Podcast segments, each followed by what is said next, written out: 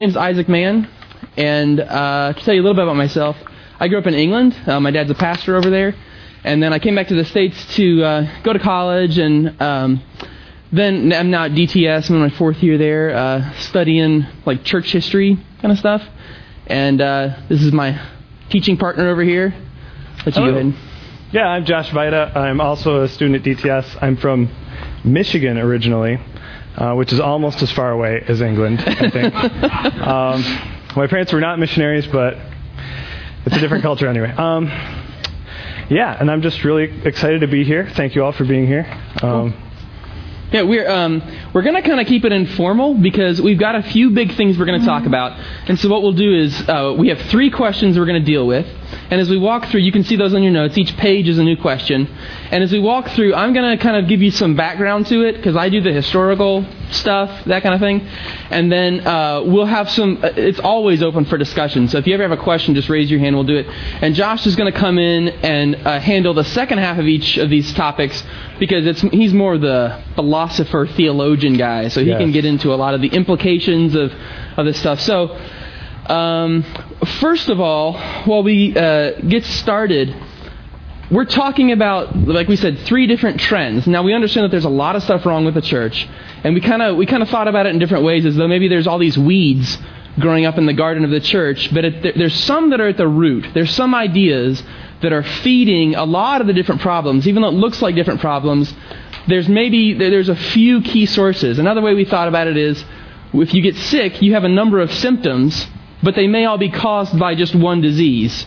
And so that's the kind of thing we're trying to hit at is here. is We're not trying to fix the whole church, but we realize there's a lot of problems in the church, in different American churches, and we want to see are there are there any big things that are kind of the root cause or the kind of disease that's causing all these symptoms uh, in these problems that we see. You guys are probably aware of these problems. So we don't want to pick on any individual, you know, pastor in the church or any book that was written. We're going to try to stay away from just sort of name calling and stuff like that. We really want to get at what is at the heart of a lot of the problems that we have. So um, to start off with, you guys probably came because you think we're going to talk about certain things. What are some of the things you think are probably going to come up today? Uh, you can just throw stuff out. Anybody got anything? I know Brad did. What did you think was going to come up today? Universalism. Okay, yeah, universalism. So, does everyone go to heaven? That's one issue that's come up recently. Anything else? What other problems do you guys, that could be just surfacey problems, things you see in the church, some bad preaching that you've heard or something that you think we're going to discuss today? What made you come? Health and wealth. There you go. Yeah. Anything else? Really, yeah, really good. What name do we want to give that? hmm. Syncretism, pluralism. There's a lot of Yeah. names actually that are applied to that. Uh, mixing religion or something like that. Yeah, yeah. Kind of like everyone's okay, everyone's cool, we're all good. Yeah. Anything else? There's there's tons of them, so Yeah. don't be worried about giving a wrong answer. Shallowness. Shallowness. yeah.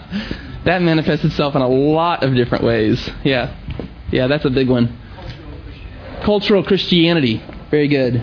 Anything else? I'm a spiritual person, right? Yeah, kind of a spiritualism. Good. Anything else? I mean, I, we could go on and on. There's tons and tons of problems. Anything else anyone wants to talk about or thinks we're going to talk about today? What did you come expecting? Fundamentalism. Mhm. Excellent. There you go. Good person, so you're going to get into heaven. Excellent. A lot of good responses. Anything else? Universalism. Yep, universalism. You got right there. That's cool. Maybe we'll mention it twice. That's good. Good. Anything else? A lot of good answers, guys. hmm Great. So we all know that there's problems in the church. So we're not actually going to address any of these. No, I'm just kidding. We're gonna we're gonna get to them. We're gonna get to them. What we're gonna do though is instead of talking about each of these and just sort of treating the symptom, we're gonna try to get at what is at the heart. What's you know what's feeding this bad theology? What what is it that we believe or that we hold on to or that we kind of don't don't uh, analyze about ourselves, but leading, that's leading us to a bunch of these. So we're going to hit on three big things that uh, that we think are doing that. You know, we're not going to solve all the problems of the church. There's tons of them. We all know. We've all been in different churches. And I've heard people say that even Watermark has problems somewhere. I, you know, I've never seen anybody with any problems at Watermark, but uh, you know, I'm sure, I'm sure we have our imperfections. You know, if we're going to be honest. So uh, yeah, we're to hit on, we're to hit on a lot of these. So good thinking. I'm glad you guys came to the right class. Uh, if this is what you want to talk about, because it will come up. So um, the first one we're going to talk about is the question. Well, my thing's over there. Can humans be good? Can humans be good? Now, this is kind of a simple question, all right? We, we made it really simple because this is kind of the root issue, but this get, it gets, gets into a lot of stuff. However, you answer this question, and the reasons why you answer this question the way you do uh, affects a lot of other things. And actually, out of the three questions, we're going to spend most of our time, at least half of our time, on this question because this one infects everything else so thoroughly. It's really, really huge. So, to start the discussion, we're going to go back about 1600 years in the church to the early church history, and we're going to talk about where this first showed itself. Because this isn't just a problem for us, this has been a problem since almost the beginning in the church of how do you answer the question, can humans be good? We have the history of Augustine and Pelagius. Now, some of you may have heard of Augustine before. He is, I think, pretty well accepted that he's the most influential theologian of all history. He's kind of the man. Yeah, he's the dude. After Paul. Yeah, yeah, he's the big Lebowski. Yeah. He is, he's the guy of theology. And Augustine isn't the guy of theology because he just came up with all these things to say. He's the guy of theology because there were problems that rose up in the church when he was a pastor, and he had to deal with them. And so, in reaction to those problems, he wrote answers, and everyone reads those answers, and they are uh, very well accepted in the church. A lot of what he said, not everyone agrees with him, of course, but he really set the church on. Uh, he set the church back on the tracks it should have been on a lot. Now, not everyone agreed with him, not everyone followed him. But Augustine uh, lived in about the end of the fourth, beginning of the fifth century, so about 1600 years ago. Um, Augustine came to faith a little later in life. He was brought up in a time when the Roman Empire was pretty much Christian. Okay, so if you were going to be a good Roman, if you were going to be a good member of the empire, you were Christian and he was brought up by a Christian mother. Now, his father wasn't a believer, but his mother was very, very devout. She was a really strong believer, but Augustine was an intellectual. Okay, so he didn't buy into all that stuff about Christianity. He was a little bit too smart for it, right? He was a young guy. He started to study. His dad really encouraged his education, and his mom always tried to influence him, but he he was just too far above it. So he got into cults. He got into all kinds of different things. He was very sexually promiscuous in his young life. He'd sleep around a lot. Um, he didn't want to marry right off the bat because you have to marry up in the Roman world, right? If you're going to rise in society, you have to marry up. So his mom didn't want him to marry too young. So even his Christian mom got him a concubine, a girlfriend to sleep with so that he could, you know, live out his fantasies or whatever, but he didn't have to commit to a marriage right away. So he led a very uh, what we might call immoral life early on, and it didn't really bother him. But then later on, as he started to get more serious in his life, he started to study more about Christianity, started to get more into it. He, he began to be very convicted by the way he was living life. Uh, and this is good because once he did become a Christian, Augustine didn't suffer with any delusions about having been a good person or I'm going to work my way into heaven. He knew he was a sinner. He knew he wasn't good enough to save himself and he knew he needed someone else to save him. Um, so that's really going to be his big influence. And actually, there's a quote that we have from him. This is a prayer uh, of Augustine. Uh, My only hope is in your, meaning God's, great mercy and that alone. Give what you command and command what you will. You command sexual restraint from us. And when I knew, as it is said, that no one could be sexually restrained unless God gave it to him, even this was a point of wisdom to know whose gift it was. What do you guys think he meant by that? Try to explain that for me. What's he talking about here? Yeah, even your good works are a gift from God. Look at that phrase give what you command and command what you will. So he's saying, You can tell me to do whatever, God. You can tell me to be as good as I should be. You can tell me exactly how to live. But if you're going to tell me exactly how to live, I, I can't do it on my own. You've got to give it to me. You've got to, you know, the good works have got to be a gift from God. Faith has to be a gift from God. This is the kind of thing that Augustine thought. Uh, now, he studied so much and he worked so much, he didn't really want to be a pastor.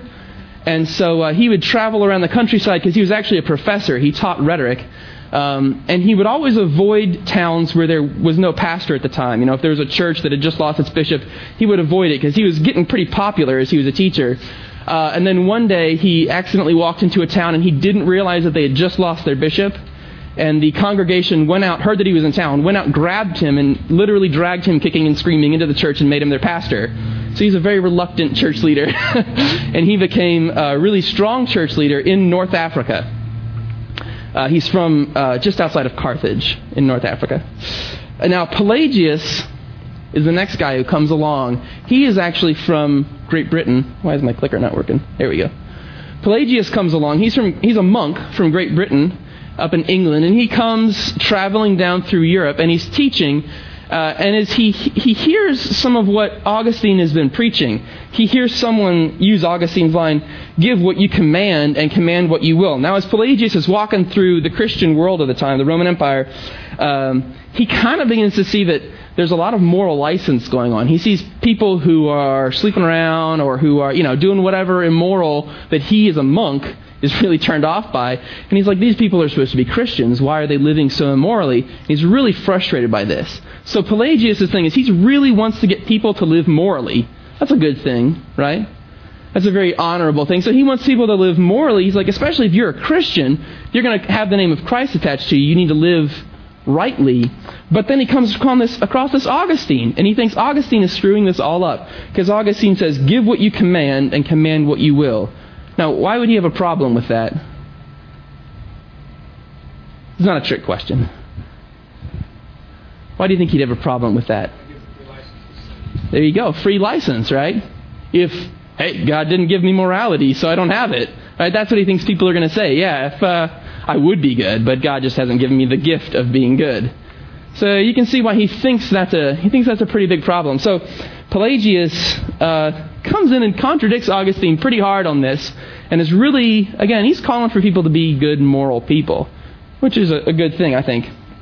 I assume we would all moralness is good. Okay, I think the philosopher agrees with it, so we're going to move on. Um, now, when he says this, there's a few things that he has to do in order to get there. Uh, because if you're going to say that people can be good without a gift from God, you have to believe some other things about sin and things like that. So he's going to deny what we call original sin. Uh, does anyone know what original sin is? Anyone give me a definition of it? Or I mean, just like a simple, not like a dictionary definition. What does it mean? Original sin. Like Adam and Eve in the Garden of Eden. There you go. Yeah, Adam and Eve sinned and that passed on to everyone else, right?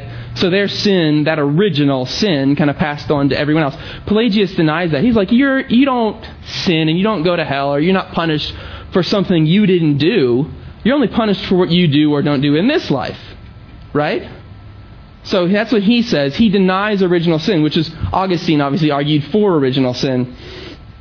Uh, he also, uh, let's see here he's going to say about, about grace that there's two aspects of grace. So we're saved by grace. We all know that. And they would have agreed with that as well. But uh, Pelagius says two things about grace. He says God graciously gave us the ability to choose right and wrong. So that's one kind of grace.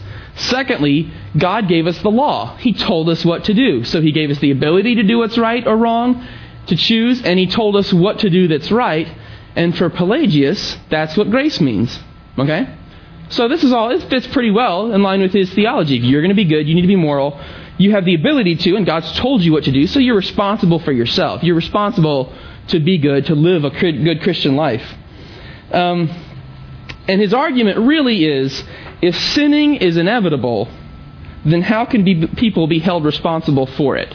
Right? I mean, think about that if, if God created us and Adam and Eve sinned, and so we're all sinful, if I am sinful and I can't help it because only God could get me out of that mess, if I sin, how could I possibly be held responsible for that? Because I, I didn't do it in the first place.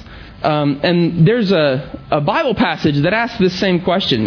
Can someone look up Romans 9? Does anyone have a Bible with them? Romans 9, 15 to 21.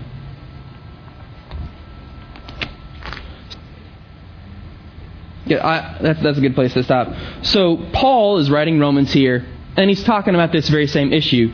Uh, up in verse 13, uh, when God picked Jacob instead of Esau, remember the two brothers in the Old Testament in the book of Genesis? He picks their two, two brothers, and from their birth, God says, I'm picking Jacob, and I'm rejecting Esau for the inheritance of Abraham. Okay? And he says, so he says, Jacob I love, but Esau I hated. And then he goes on and says, he, refers to the, the passage uh, uh, about Pharaoh, where the Israelites are leaving the land of Egypt. Moses is leading them out. And over and over again it says, God hardened Pharaoh's heart.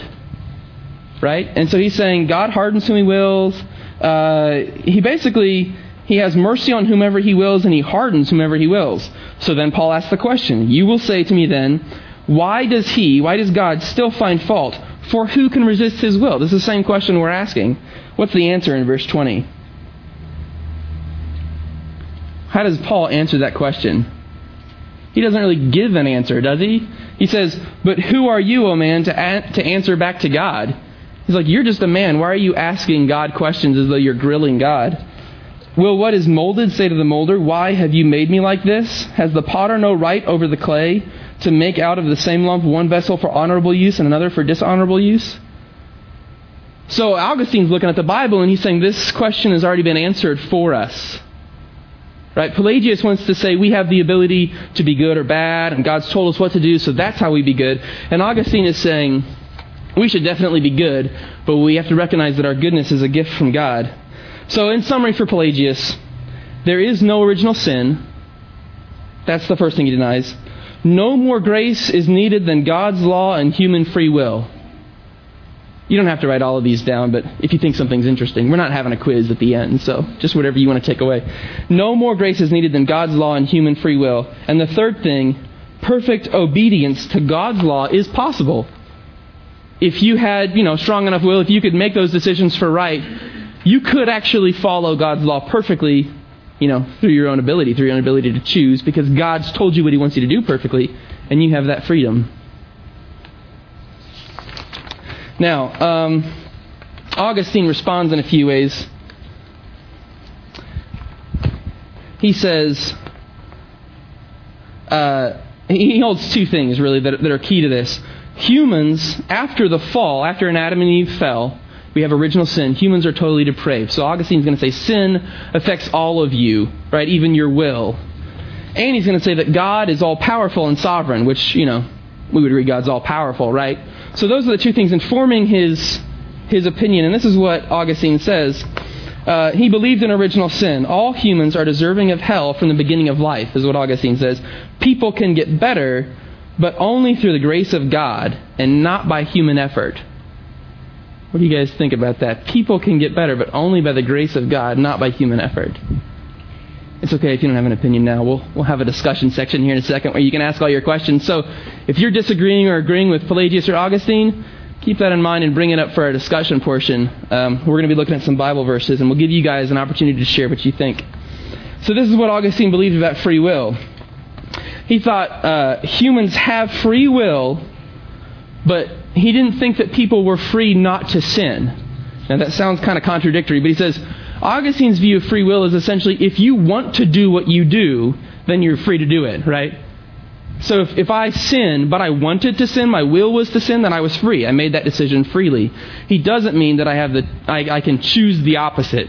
In other words, if I uh, if God had determined that I was going to sin or something like that, that I can choose to be good. That's not that's not what he's uh, getting at. It's that you your will is free in that whatever you do is what you've willed to do, so you made the decision for yourself. This gets kind of tricky. If anyone doesn't understand it, join the club. Um, yeah, as long as a person is doing what they want to do, essentially, they're acting freely. Okay. Uh, but because we're so corrupted as humans, right, because of original sin, because we're so corrupted in who we are, we never make good decisions.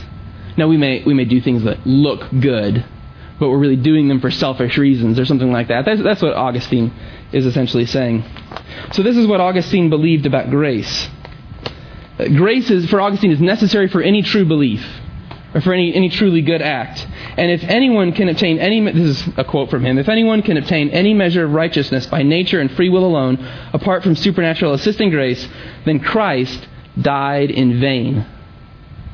That's a pretty strong statement. Does any, is anyone else a little uncomfortable with that? Go back, was that again? He says, if anyone could obtain any measure of righteousness by nature and free will alone, so he's picking on Pelagius, apart from supernatural assisting grace, so grace from God, then Christ died in vain. What does he mean by that? Christ died in vain? His death was unnecessary. Yeah. we do it by ourselves, Yeah. why did, why did he have to be slain and We- tortured? We had the Old Testament, right? We had the law. We knew what we were supposed to do. If we were free to make right and wrong decisions and we could get to heaven that way, why did Jesus need to die? You know, why did we need that? What what point? What is what's the point of that? And and that becomes a really big issue. Pelagius doesn't really get into answering all of that stuff. Uh, he's mostly concerned about morality. Remember. But this kind of stuff comes up later. We're going to look real quick at some other instances in church history where it's come up. Uh, it comes up with Calvin. John Calvin is pretty much the same as Augustine. And there's a guy that rises up just after Calvin. His name is Arminius, and he's saying a really similar thing. Uh, now, Arminius isn't totally in agreement. Excuse me, isn't totally in agreement with Pelagius, but he's somewhat similar. Uh, he says that uh, God's grace through Christ is the only way to be saved. So that's good, right? That's kind of Augustinian. But he also free, uh, affirmed that we have free will to choose right and wrong. Uh, God saves and elects people based on his foreknowledge of what they're going to do. So Arminius is going to say that God chooses people to be saved, but he's going to say he bases that because, like, so in other words, I got saved when I was a little kid. And Arminius would say, God saved me not based on just grace and sort of like, I'm going to save him because he's a sinner. He saves me based on the foreknowledge of what I would do as a good person later on. He knew that if he saved me when I was 60, I was going to save some kid, you know, from drowning or something like that. I was going to do good works. And so he saved me based on that foreknowledge. Now, I may be wrong, but there's a few philosophical problems with that. I don't know if you're going to touch on them, but uh, you guys, you guys get the gist of Arminius. So this is kind of a similar debate, but uh, it's not exactly the same thing. Arminius isn't totally like Pelagius. Now, in the Enlightenment is where we see this show up again, and this is important for us because we talk about America being a Christian nation, and it's true that Christianity was really influential at the time, but the way of thinking at the time was Enlightenment thinking. This was just starting as we were starting as a nation. If you read our founding documents, you see Enlightenment thinking all through it. So we as American Christians need to be careful that we don't just, you know, buy into this stuff without thinking about it. Descartes comes along, and I'm just going to summarize real quickly. Josh is the expert on this stuff, so I'm totally out of my depth on this. I'm summarizing. I just want to read. It's going to be so generalized, my description of the Enlightenment, that he'll probably be squirming uncomfortably over here. But uh, Descartes essentially says, How do we know what we know? How I want to find out what is the basis on which I build all my other knowledge. He's a rationalist. He's the father of rationalism. So he goes off on his own and he's thinking and he's like, I'm not going to believe anything that I can doubt. Okay, this is what he starts with. So um, I can doubt the Bible is true, right? That's I mean, we believe it's true, but I could doubt that it's true. He's a Christian, so he, he's going to believe it, but I doubt, I could doubt that it's true. So I can't be sure of it. Now, uh, I could also doubt that God exists, right? I mean, he, he believed in God, but he thought, I, I could doubt that. I don't necessarily know that God exists. But there's one thing that Descartes found that he couldn't doubt. What do you think that was? Has anyone taken any philosophy? What couldn't he doubt? His own existence, like physical existence, he might be able to doubt that. What if this is all the Matrix? Or what if this is all a dream, you know, Inception or something like that? Like, he could doubt his own, he could doubt the physical existence, but you're right, he, he realized that if I'm doubting, I'm doubting the Bible, I'm doubting God, I'm doubting the physical world, the only thing I can't doubt is that something is doubting. Right? I must, if I'm, if I'm doubting everything, then I'm something must be doing the doubting, therefore I exist. So what does he say? I think, therefore I am. I doubt everything, therefore I must exist. Whether I'm a mind or a spirit or whatever. I must exist in some form if I'm going to be doubting things. So from there, he constructs back to God exists because I must have been created, and he, he finds his way up into all this other knowledge, but he's building on that foundation of I think, therefore I am. So he's the father of rationalism. You can reason your way to true knowledge. Do you guys feel that influence on our culture at all? Reason is king. It's there some. This one's maybe a little bit bigger for us. John Locke, those of you who are Lost fans like I am, yes, John Locke, he comes along and he says something different. He says, now, as a little baby, you don't just start reasoning from the very beginning. You have input, right? So how do how does John Locke knows what he knows? How do we know this whiteboard exists? Anybody? Okay, yeah. What, you see it, you feel it, you could taste it. That'd be a little weird, but you can see it and feel it. It must exist. That's how we reason our way. That's a, that's coming straight from John Locke. If that's what you thought when I asked the whiteboard, you're an empiricist. You've already been infected by this disease. Uh, no, this is it, it, makes sense though, right? I mean, if I can see it and touch it, I believe that it exists. This is what John Locke is going to say: is our senses is uh, through our senses we arrive at knowledge. So he's the father of what we call empiricism, and this is what blossoms. This is just after the Reformation in Europe. This blossoms into the scientific movement. And this is when like technology is coming about and we're learning all these things about astronomy and physics and you know all this geometry and all these things are all blossoming out of this enlightenment thinking. Because if we trust what we see, if if that's how we arrive at knowledge, then how do you then how do you learn things? How do you come to truth? You study the physical, the sensible world. Okay? And if you can't see it, taste it, touch it, smell it, how do you know it exists? You don't, right? So this is the Enlightenment. These are what these guys are saying. And, and, and we're pretty influenced by this. Another place where this shows up in our history is uh, the Second Great Awakening in America. So when we're founded, it's like just at the same time as the Enlightenment is, is sort of had its influence, and that the people who come over from Europe and found America, the first settlers are coming in, and yeah, they're Christian, there's some Puritans, but a lot of people who are coming to the New World are influenced by the Enlightenment thinking, and that's why you see it in a lot of our our documents uh, the Declaration of Independence, the Constitution are a lot of these are founded on the ideas of the individual can come to knowledge for themselves, and if we put all of our individual perceptions together, what we come up with is the best decision for our country. That's how we vote our leaders in, we vote our president in. Uh, people arrive at knowledge as individuals, and then if we're being reasonable and we're using our senses, then common sense would say that we could come to the best decision if we all put our heads together. It's not necessarily a bad idea. I'm not attacking democracy or anything. I'm just, it's coming right out of this way of thinking. So, the Second Great Awakening in America started to say, if before salvation was always kind of a work of God, you know, the Holy Spirit comes in, He convicts, and He brings the person to that point. Our job is to preach the gospel. In the Second Great Awakening, there's a guy named Charles Finney. And what he says, he denies the role of the Holy Spirit in salvation humans, people have free will, he says, to come to their own conclusions. You can choose whether to follow Christ or to not, and God's not going to force you either way. This is what Finney says. Now, the other people of his day, a lot of the other pastors, guys like Jonathan Edwards, were more in line with Calvin and Augustine and all the others who were saying, you know, God chooses, and and uh, we you know, we choose to follow God, but we don't really, we're not making that determinative decision. God's the one who chooses us, and it's by grace we're saved. He's going to say, no, no, no, no, you make the decision on your own. And so he starts to, to practice his meetings a little differently. You see, before that, you preach the gospel. If people get saved, great. But he thought, no, no, if people are going to make the decision, I need to help them make the decision. Right? I can, I can, I can encourage them. If I just get my marketing right, if I use the right catchphrase, I can impact them so that then they'll be more likely to get saved, or I can encourage them to make the right decision.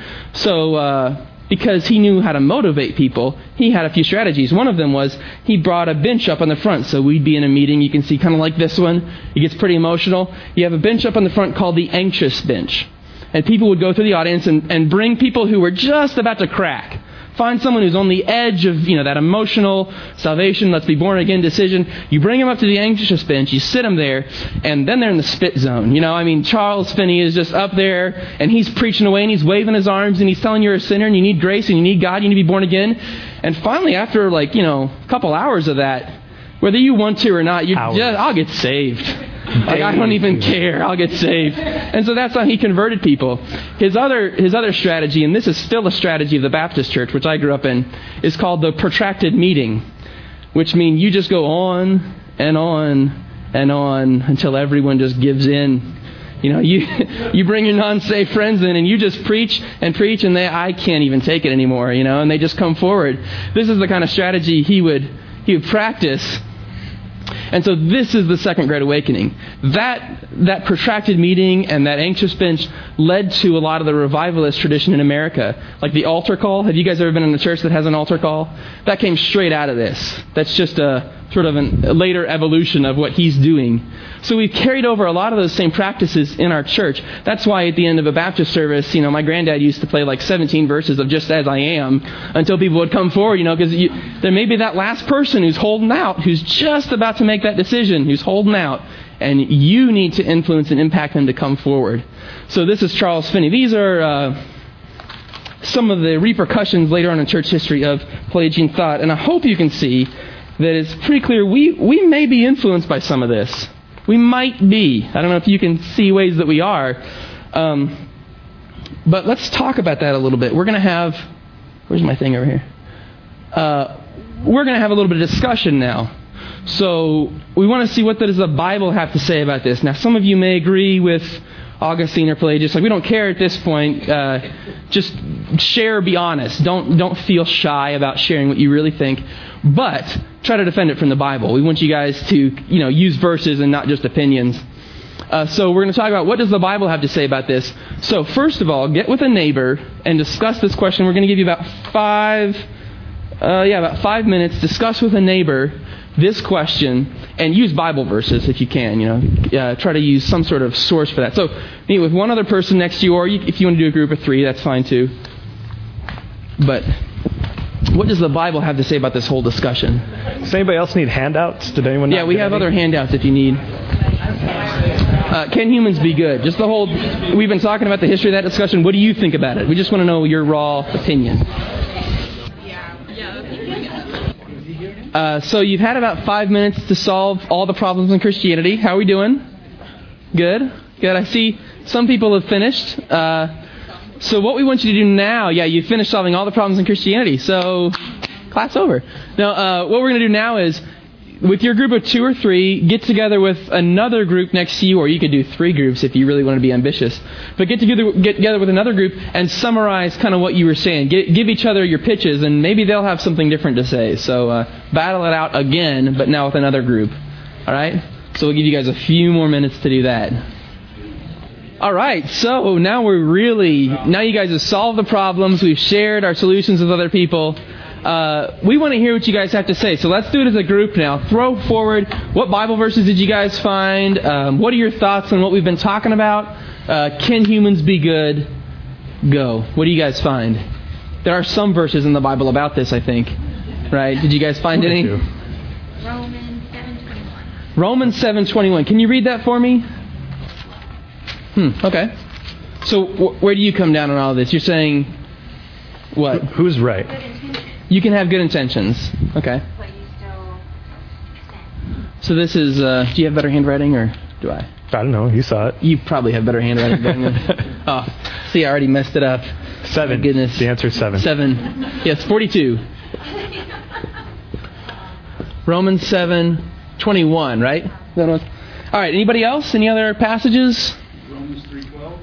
All right. Oh, just- I'm just going to put Romans 3, because really like the whole chapter. But go ahead and read it for us. Uh, all have turned away and one. It didn't just say what I think it said. I think I'm- it said th- there's no one. There's no one who does good, not even one. Can we actually, let's read a little bit more of that chapter. I like that chapter. Romans 3, 9 to 18. Romans 3, 9 to 18. Let's see here. Uh, Paul is writing to the Romans and he says, What then? Are we Jews any better off? speaking like, are we better than the Gentiles because we're Jewish? Not at all. For we have already charged that all, both Jews and Greeks, meaning Gentiles, are under sin. What does it mean to be under sin? He says, as it is written. And this is from the Old Testament, right? He's quoting from the Old Testament scriptures. None is righteous, no, not one. No one understands. No one seeks God. All have turned aside. Together they have become worthless. No one does good, not even one. Their throat is an open grave. Eee. They use their tongues to deceive. The venom of asps is under their lips. It's a poisonous snake. Their mouth is full of curses and bitterness. Their feet are swift, are swift to shed blood. In their paths are ruin and mis- misery, and the way of peace they have not known. There's no fear of God before their eyes. Now we know that whatever the law says, it speaks to those who are under the law, so that every mouth may be stopped, and the whole world may be held accountable to God. What do you guys take away from that? We're not good and we're going to be held accountable for it. We are not good. Yeah. We're not good and we're going to be held accountable for it. Uh, so, does anyone seek God? What does he say? No. Is there anyone who understands? No. So, I feel like he's pretty clear here, but there are other passages Well, as well. Isaac, help me out here. Okay, Um, go for it. Couldn't isn't this just maybe a general truth? Like nobody actually does this. It's not saying they they can't. That's a I, I, that's a possibility. I mean, you know, you look at this, uh, right? The throat is an open grave. No one does good. No one understands. No one seeks God. Is it talking about yeah possibility or ability? What do you guys think? It's talking about ability.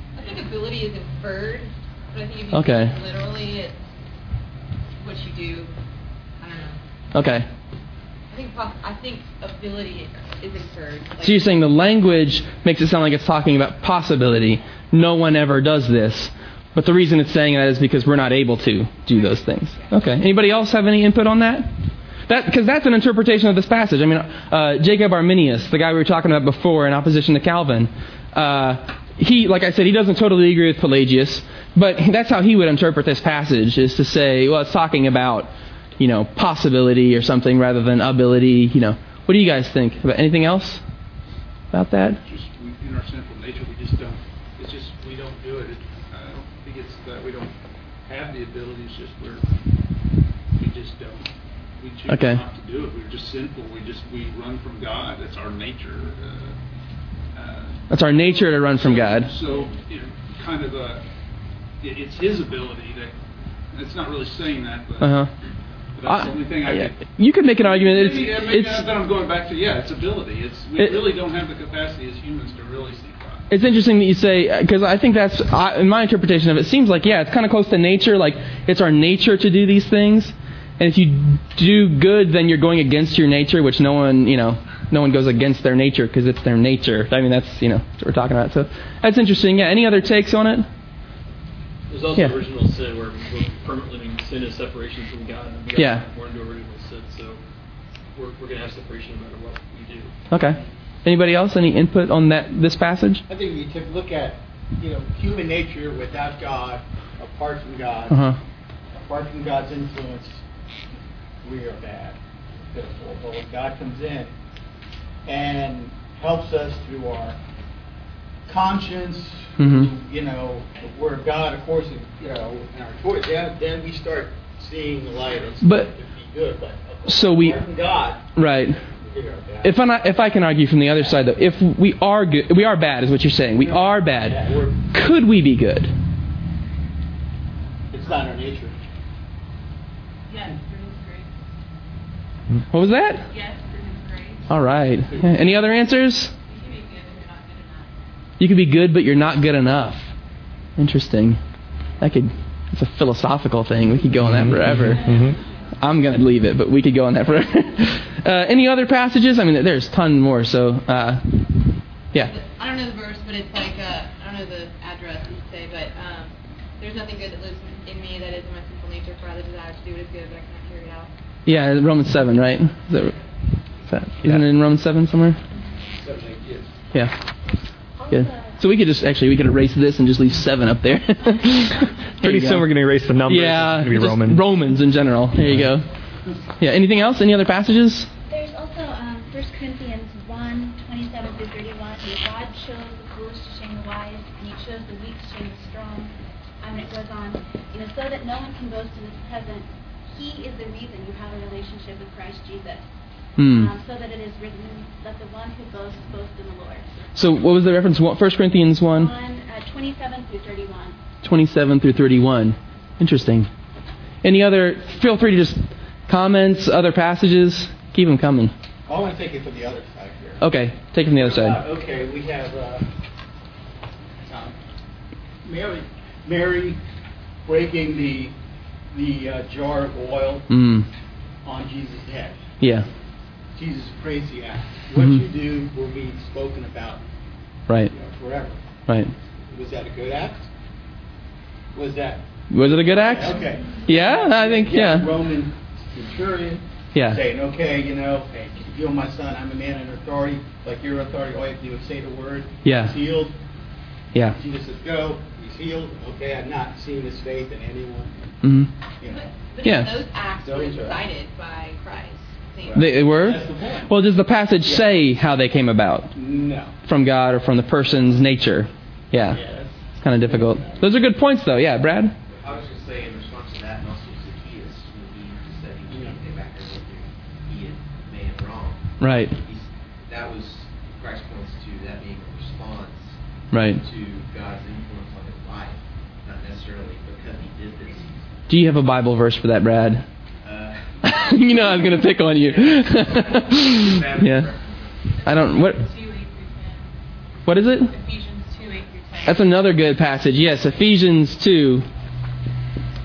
I could just write Zacchaeus up here, I guess. Somewhere in Luke, right? Uh, two. You said eight through ten. Yeah. Okay. That exact idea of like you've been saved because of that. You want to read that for us? That's a great passage. Sure. For by grace you've been saved through faith, and that not of yourselves, it is the gift of God, not of works, lest anyone should boast.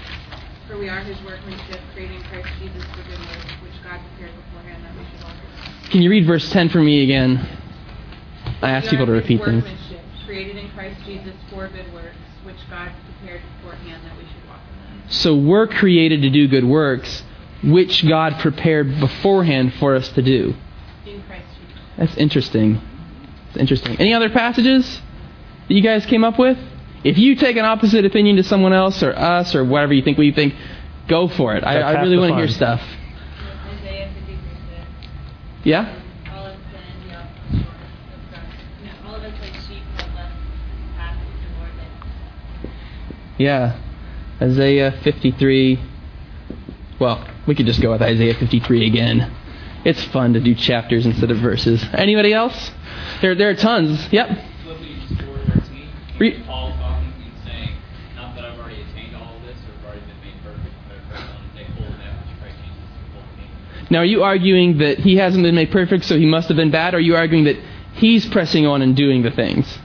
No, like if, if he hasn't reached the standard, Yeah. then how how we Good. Good question. You haven't arrived? I don't know. I thought I had, but no. Uh, yeah, Paul hasn't done it. I mean, really, like, what hope does anyone Jesus, else? Paul, Yeah. Isaac. Bono. Bono's in between. Yes. Yeah. There you go. Uh, any other any other verses? There there are lots more. Seriously, we could go on forever. Feel free to throw them out. There's a there's still a few that I have here that people haven't mentioned. Uh, if someone could look up John six forty four, can someone look that up? Hold on to Ephesians two right there in a second. Uh, hold on to Ephesians two if you have it, because uh, we're going to do that a little bit more. John six forty four. Yep. 44, um, no one can come to me unless the Father who sent me draws him, and I will raise him up at the last day. Huh. What is that saying? God does the work. God does the work. No one, Jesus says, no one comes to me unless the Father draws him. Interesting. Uh, we already mentioned Ephesians 2, but I actually, uh, again, I'm going to erase the verses because I love the whole chapter. Uh, Ephesians 2, verses 1 to 5. Can someone read that who has Ephesians 2? Ephesians 2, verses 1 to 5. One, two, or six. So, on that passage, he says, because of our sin, we're incapacitated a little bit. We're handicapped or we're, we're sick. Is that what he says? We're sick in our sins, and so it's hard for us to do good. What does he say? Are we, we're dead in our sins. Can a dead person bring themselves back to life or heal themselves? No, we're dead in our sins. So when we get saved, we start out not sick and unable to save ourselves, but dead. That's what Paul's saying. Uh, pretty strong language. Um, Romans 3, we already mentioned. Uh, let's see. Uh, Let's go ahead and read verses 9 to 18. Can someone read Romans 3, 9 to 18 for me? I'll, I'll read it here. Romans 3, 9 to 18. Oh, yeah, none is righteous, no, not one. Or I'm starting in verse uh, 10. As it is written, none is righteous, no, not one. No one understands, no one seeks God. All have turned aside. Together they have become worthless. No one does good, not even one. And we go on and on. So, yeah. Once again, it's pretty strong language. Uh, Josh, can I ask you to close out with Romans 5? Yeah, It's one of your yeah. favorite passages. So. Sure. I think it's kind of central to this one. Romans 5, uh, verse 12. And we'll go ahead and read a couple paragraphs there. So Romans 5:12.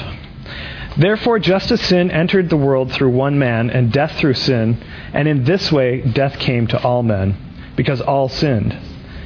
For before the law was given sin was in the world, but sin is not taken into account when there is no law. Nevertheless, death reigned from the time of Adam to the time of Moses, even over those who did not sin by breaking a command as Adam did, who was a pattern of the one to come. But the gift is not like the trespass, for the many died by the trespass of one man. How much more did God's grace and the gift that came by the grace of one man, Jesus Christ, overflow to the many? Again, the gift of God is not like the result of the one man's sin. The judgment followed one sin and brought condemnation, but the gift followed many trespasses and brought justification. For if by the trespass of one man death reigned through that one man, how much more will those who receive God's abundant provision of grace and of the gift of righteousness reign in life through the one man, Jesus Christ? I think go through Y- 21. Yeah, you do a couple more verses Yeah. there, 18 and 19. Consequently, just as the result of one trespass was condemnation for all men, so also the result of one act of righteousness was justification, that brings life for all men. For just as through the disobedience of one man the many were made sinners, hint, hint, so also through the obedience of one man the many will be made righteous. Yeah, that's good. My Bible didn't say hint, hint there, but maybe that's a different Okay. translation. It was in the in the margin there. Oh, okay. at the NIV. Uh, all right. Yeah, so verse 18 there. Therefore, actually. as one trespass led to con- condemnation for all men. What trespass is he talking about? The original sin. The original sin. Original sin, Adam's sin, led to the likelihood of sin for all people, condemnation for all men. So one act of righteousness leads to justification and life for all men. So what does that mean? If I deny, according to this verse, if I deny the condemnation through one man, Adam, at the beginning, for everyone, we're all condemned because of what he did, what does that lead to? What else do I have to deny? There you go, that we're all saved because of Christ. Because why would I need that if it's all up to free will? So, I don't know. You may not agree with this. I don't have everything ironed out in all of this either for myself. We're just kind of thinking through some of these ideas and looking at some of these passages. Um, anything else anyone wants to throw in there, real quick? That's a really good point. Yeah, what did you have a verse you're pulling that from? The one man's obedience, yeah. The one guy. The God. Yeah. Even Jesus says Little trick question on his part, right? Because I am God. Bam. Take yeah. that. I like that. He had a sense of humor sometimes He's that comes the way, out. Pretty funny. Yeah, Bam was in there. Yes. Yeah, I used the New Living Translation or something. I just didn't want people know. to think that you were claiming divinity. Just you know. Yeah, yeah. Oh, yeah. I was speaking in the first person. I was talking about Jesus. Yeah. Yes. Uh, yeah. Anything else, you guys? I mean, there again, there's tons of verses. So I mean, we could talk all day about this stuff. But uh, everyone feeling pretty good about this? You've shared everything you want to share. All right, we're going to move on a little bit. Josh is going to come now. Yeah. And, uh, let's talk. add some fuel to the fire. Well, th- well thanks, Isaac. I, I think Isaac You're did a really welcome. good job of giving us kind of a big picture view of the problem. And what I want to do now is kind of get detailed and, and look at the argument for, for what's actually going on. And I think we're going to see a lot of things that that we've seen in our own lives and in the lives of our friends and our churches. Um, so, what I want to start with here is we, we've got this idea. This is this is you, me. This is everybody. This is humanity. So if if we're tainted by Adam's sin, then what does that mean for us? What does it mean? I, I guess let me back up. What does it mean to be human? What what makes us up? We have a mind, right? What what was that? I bet Adams, because I'm a science teacher. Oh, okay. Well, yeah, I'm thinking more when, when we say that that. Well, well, let's do it the Pelagian way here. Pelagius says we're not tainted by sin. So what does that mean? Our atoms are not tainted. All right. Yeah, we've got kind of our physical body not tainted by sin. What else? Spiritual, Yep, yep. Spirit, the soul. mortal, What was that? or mortal. We are mortal. Yep. So so this all ends at some point. Yep. You've got a mind. What was that? Mm-hmm. Good one. Emotions, maybe your heart, your affections. Yeah. So in our mind, we're, we're discerning reality and we're understanding. You, yeah. You could put in uh, the physical part of our body, our physical nature, like the body, because that's the part that lives through time and space, and those are all related ideas. Yeah. Mm-hmm. Yeah. There's one more I have in mind. It's something we mentioned already. How about our conscience? And, and this is, I mean, people argue over exactly how to divide up the mind and the spirit, and it's it's not an exact science. But we know that the Bible talks about us in these terms, at least, right? So, so if if Pelagius is right and we're not touched by sin, well then, our body isn't corrupt and what the body tells me isn't corrupt. And so, if I feel hungry, I should obey that. I should obey my natural desires, right? If, you know, my mind is not corrupted, well, that means I can trust it, right? Why would my mind ever deceive me if it's not tainted by sin? And so we could go down through this whole list. Your conscience. We all tend to trust our conscience, right? And, and if Pelagius is right, then we, we should, right? We should never have this feeling that we should do something right or that something somebody else did was wrong. It should always be correct. We should have no sense of guilt. Right, okay, yeah. Unless we do something wrong, but why would we even do that, right? So, so, so what I want to see is that in each of these areas, you know, not only does it have implications for, for salvation, but this is everyday life, right? If we're free from sin, from Adam's sin, then we can trust ourselves in all of these areas. And so if I can trust my desires, I can give in to my desires, right? Because why would they lead me astray? Now, what we have here is kind of a, a domino effect that's going to happen. Because we start with um, uh, we start with man, and we start with sin. And what we say about humanity and about sin has implications for salvation. We've already seen some of that, right? So, what might be the implication for salvation?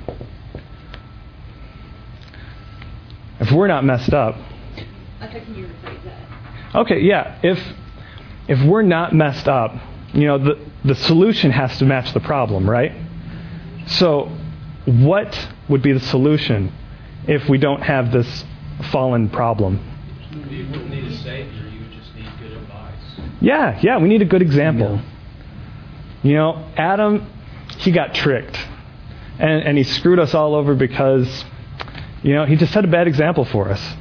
And so, in order to get out of it, we've got to look at better examples, right? Which brings us to the next part. Has implications for the Savior. Whatever you say about Adam also applies to Jesus. So, if Adam gave us a bad example, what did Jesus give us?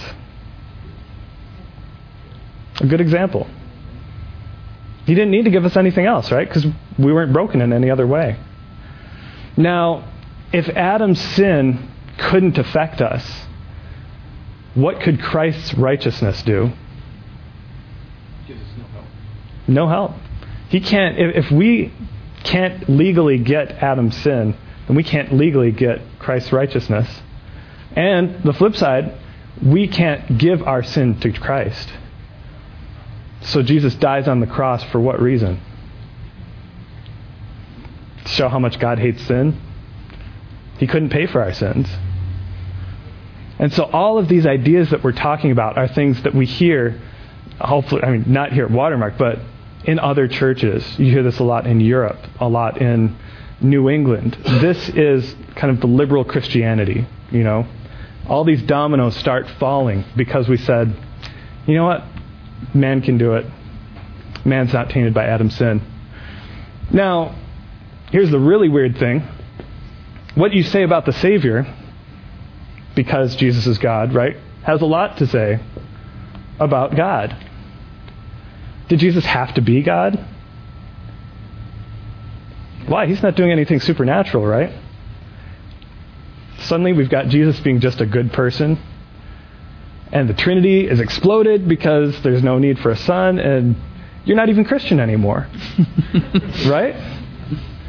So this domino falls through, and if you if you're being consistent, this is where you end up, believing in a false God. And so this is one of the trends that we've seen played out through the last couple hundred years. And it happens in churches all the time because they, they don't see the problem over here. They think, you know what? This makes sense that I'm not corrupted by Adam's sin. And in a couple generations, the church is useless. It's not even a church, hardly. So, so that's one effect that we see for all of this. Now, double check something here. Yeah, you've got two problems if you if you buy this idea that, that man hasn't sinned. Right? Let's say let's say we're going to ignore the consequences here and just say Adam's sin didn't affect me, but I'm still going to try and be a good Christian. What might the problem be? Um, maybe ask it a different way. Uh, uh, let me just put it this way. Uh, ask it again? Yeah, um, trying to think of a better way to ask it. Define what, what good is. Okay, what is good? That's For me to be a good Christian, what, what is that? Yeah. So so it's a little little iffy. How do I be good? Um, a flip side of that is why is there evil? If we don't inherit Adam's sin, then why does everything always end up messed up? What would you guys say to that? Okay, so again, it's th- that bad example, right? We, we get tricked because there's nothing in us that would that would make us do that, according to this view, right? So, so, so what we have is kind of a, a moral problem here. Well, Well, you, you have, okay. So, so if if Adam's sin didn't affect you, then where does that come from? Maybe, uh, I don't know, mutant genes. Society affected them. Oh, there we go. Yeah. Well, why would we even have chaos if if there's no sin breaking down? I don't know. Well, if Adam was a bad example, Yeah, so so we also have a problem with the solution, right? I mean, not only do we need a good example, but how do we live up to that good example? How do we get out of the rut that we're in? Teach them more. Wonderful. Thank you so solve much. everything. Yeah. Just educate it out of them. Yep. There's an obesity Um, problem. Kids need more health classes. Hmm Yeah. Public service ad No, no toys in McDonald's happy. That's Yeah. right. Man, That's a good excited there. solution. Yeah. Yes. Yeah, yeah. So if we just educate people, we're going to end up in utopia. What's that? Also it works. Yeah, yeah. So that's the goal, right? We're trying to, to have those good works so that, that we'll be a good person. We'll get to heaven, which I don't even know how God would weigh that out. but uh, but but how do we get to those good works? We've got education. Do you remember one of the things that, that Isaac brought up? How, how we like to fix things in our modern era? You guys were paying attention, right? Yes. what, what was that? I think I heard it. Technology. Technology. Science. Yes. Scientific progress. Now, obviously, science is good, not demonizing science, but we get this idea in our culture, right, that science is going to save us. That if we just have the right method and the right tools, we can get out of whatever mess we're in. Science is God to a lot of people. Yeah, yeah. And especially once you've gotten rid of God, what else do you have but science and progress and learning and, and trying to pass that on to other people? I've got one more thing along these lines. Let's see. Oh, yeah. That's another thing that, that Isaac brought up, and it's actually the picture that we still have up in the corner. Right? Do you remember what that was referring to? Preaching. Preaching, yeah. Um, preaching's a good thing, so. but there's a way we can do it wrong, right? Yeah. Yeah. So we have this idea of, I'm going to call it revivalism. But, but it's kind of this idea that, you know what, just vote for Jesus. You know, salvation is a rational choice. I can choose Christ in my own mind. And so all we need to do is help people to make the right, you know, cast the right vote before they die. Yeah. Yeah. And, and so, yeah, so we, we, we turn to these things to try and save us. And there's one other huge thing that's, that's kind of wrapped up in all of this, and, and it's all tied to the mind. Historically speaking, once. Uh, another huge problem we have, I'll put it this way. We not only say, well, there's evil in the world, where did it come from, how do we fix it? But if we're trying to be good Christians and believe that, that we're born without Adam's sin, what happens when we try and read the Bible? Does the Bible always make perfect sense? Maybe a veil. Maybe a veil or whatever. Yeah, yeah. So, so, so if my brain isn't messed up, not not naturally, then why doesn't the Bible make more sense? What we do is we make this subtle shift and we say, you know what, my mind is capable of judging God's word, and then you've opened the door to just about any problem that you could face, because we try and rationalize and say, well, you know, the Bible says uh, answer a fool to according to his folly, and then it says it doesn't, you know, don't answer a fool according to his folly. Well, that's a contradiction. Well, my rational abilities are telling me that the Bible is wrong. So, so I can either tweak it or I can throw it out, right? And and there's just a myriad of problems that comes out of that. Now, does anybody have any questions at this point? Questions or observations? Let it play out. Yeah, but, Okay. but clearly it says we're supposed to continue on to do things, you know. Yeah. Yeah, so yeah. So are you saying that because the Bible tells us that we need to do good things that that, that implies that we can do them or are you saying Uh, You mean the verse in James where he's talking about works and faith and Yeah. yeah. hmm. Okay. Yeah. I'll show you my faith by my good works. You can't, you know, if I, I can't. Yeah. Can I jump in real Yeah, quick? go for it. All right.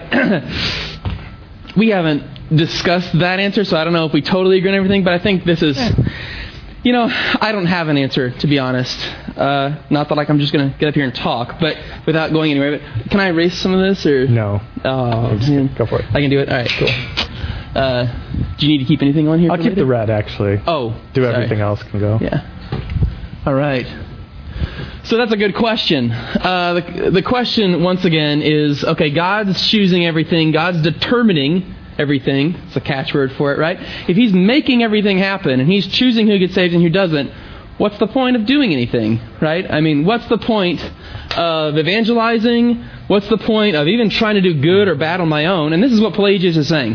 Uh, essentially, if God's going to have to give what He commands, then I really shouldn't put any effort into it at all because it's all pointless. Yep, this is what we call determinism, and we don't believe in it. We're not determinists. don't go telling Todd that we're determinists, guys, okay? Because we said we're not explicitly. So, um, I'm going to try to draw some things here that cannot be drawn, so bear with me. The first thing I'm going to draw is God. Okay, so do I do a stick figure or I'll just I'll do this. mark. I'll do this. I'll do kind of like a like a Trinitarian sort of okay, like the Trinity symbol. So we've got God, Father, Son, and Holy Spirit here. Maybe I shouldn't have left the gap in the middle, back and forth. We'll talk about that later. We're talking Yeah, about Trinity. We're good. we'll get but um, God, okay, is is there, and He's outside of time and space, right? He is eternal. He pre- He created time, space to create the world in, and all this stuff. Uh, he's eternal. That's what we believe, right? So God is there, and He created. Who did He create in the? Well, He created the earth, but we'll just demonstrate creation by Adam here. This is an actual picture of what Adam looked like. Uh, and Adam, the man, any of any man or female, we can put a skirt on him. We won't. Uh, any man, male or female, we all live in time. So God lives outside of time up here. We are living in time. So for us, the world looks like this: a series of little boxes. Now these are moments in time, and I'm really simplifying and Josh can burn me at the stake because he's a philosopher and thinks about these things. But this is how I've simplified it for myself. Because I'm just a history guy. Um, we, we have moments of time. So I experience, whether you want to go down to millisecond or whatever, I experience one moment after another, and I experience them in order. You, no matter what your thoughts about sci fi or whatever, you're not allowed to experience them out of order. They happen in order. So I'm going to experience this moment before I experience this one, and so forth. And so uh, God is up here though, and is he is, is he experiencing time moment by moment? No. How is he experiencing time? He's not even necessarily just seeing it as in he's observing something. He's right. He's over it. He created it all, so he is viewing the end from the beginning. Right. He's the Alpha and the Omega. He's viewing it all together. Now, uh, again, this is just my way of thinking about it. That's I've tried to make it easy for myself. Uh, this like I wouldn't put this up against the Bible. Like if the Bible ever disagreed with this, I'd get you know clean it out or whatever. But this is kind of how I think about it. So we are moving through time, moment by moment, day by day, and we're experiencing things. God is viewing the whole thing overall. So when God looks at it, He looks at the end and He knows who He's chosen, and He knows who goes to heaven, and He knows what you're going to do, and He knows who's going to be saved, and He knows all those things, and He's created all of it. Right? He's the creator. We, though, as we're experiencing time, we have to take it one moment at a time. So I may know that God knows what's going to happen in the future, but I don't know what's going to happen in the future. I may know that God knows who's going to be in heaven in the end or who's going to be in hell or whatever, but I don't know who's going to be in heaven or hell. So do I make decisions based on God's perspective? No, because I don't have God's perspective, except for the limited, I mean, I say limited, it's pretty big, but uh, except for what He's told us about what's going to happen in the future, I don't really know what's going to happen in the future. So I have to trust that, but I'm living my life moment by moment.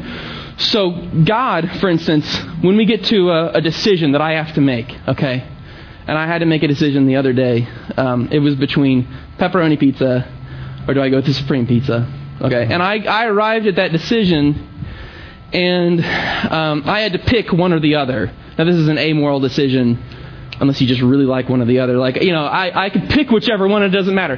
Does God, if He knows everything that's going to happen or has to happen, does He know what I'm going to do? Yes. Okay.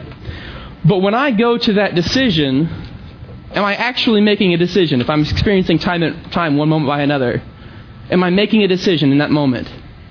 Yeah, I didn't think about God determining, and I didn't like make my head explode to go pick out some pizza. I just made a decision. Why did I make that decision? I was hungry. Yeah, that's why I ate the pizza. That's a given for me. Why did I pick pepperoni over supreme or vice versa? Why would I pick one or the other? Past experiences. Past experiences, maybe. What in me, though? Is it my conscience? Is it my physical nature? That's, that's why I'm eating, but maybe my tastes. It's my will, right? I'm willing to make a decision. I want to make a decision. Do I have free will in that moment when I'm making that decision? Whichever one I pick is the one I willed to pick. Even if I'm like, I like pepperoni better, but I know I'm a sinner, so I'm going to punish myself by eating vegetables. Even if I made that decision, that's still my will. I willed to do that, right? So I freely willed to do that. Was it free, though? Now we have to define free. Yeah, I'm not going to do that. Um, I made the decision according to my will, but God also knew at the same time that it was going to happen from the beginning of time. Anybody bothered by that? I still am. I mean, this doesn't explain it all. It's just, just kind of how like I've started to think about it. Yeah. How can you juggle these two? And, and And let me say, this is Yeah. one of the biggest kind of philosophical Yeah. issues in Christianity is trying to understand that because God, uh, the Bible affirms we have decisions that we make, but also that God is sovereign. Yeah. And so it's not that we're trying to figure out which one is true because they're both true, yeah. but how they relate is So again, Really tough. I, I am not teaching this as like this is what the Bible necessarily says. Other people have believed other things and they've been great Christians, better Christians than I am. This is yeah, this idea of God's sovereignty and our decision making responsibility for those decisions. This is kind of a way that I've tried to I've tried to hold them in tension at the same time. I don't want to deny one or the other, but I want to hold them both.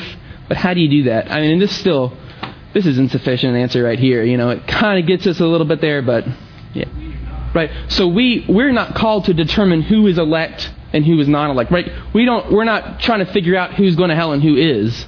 What's our job? What are we commanded to do in the Bible? Obey. Obey God. And what what are we supposed to do in terms of evangelism?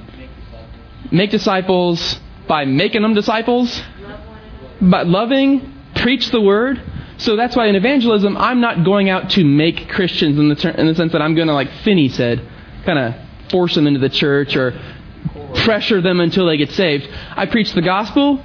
The Holy Spirit's going to, if He's convicting them, you know, they're going to come to Christ if I present the gospel and if I live like Christ in front of them.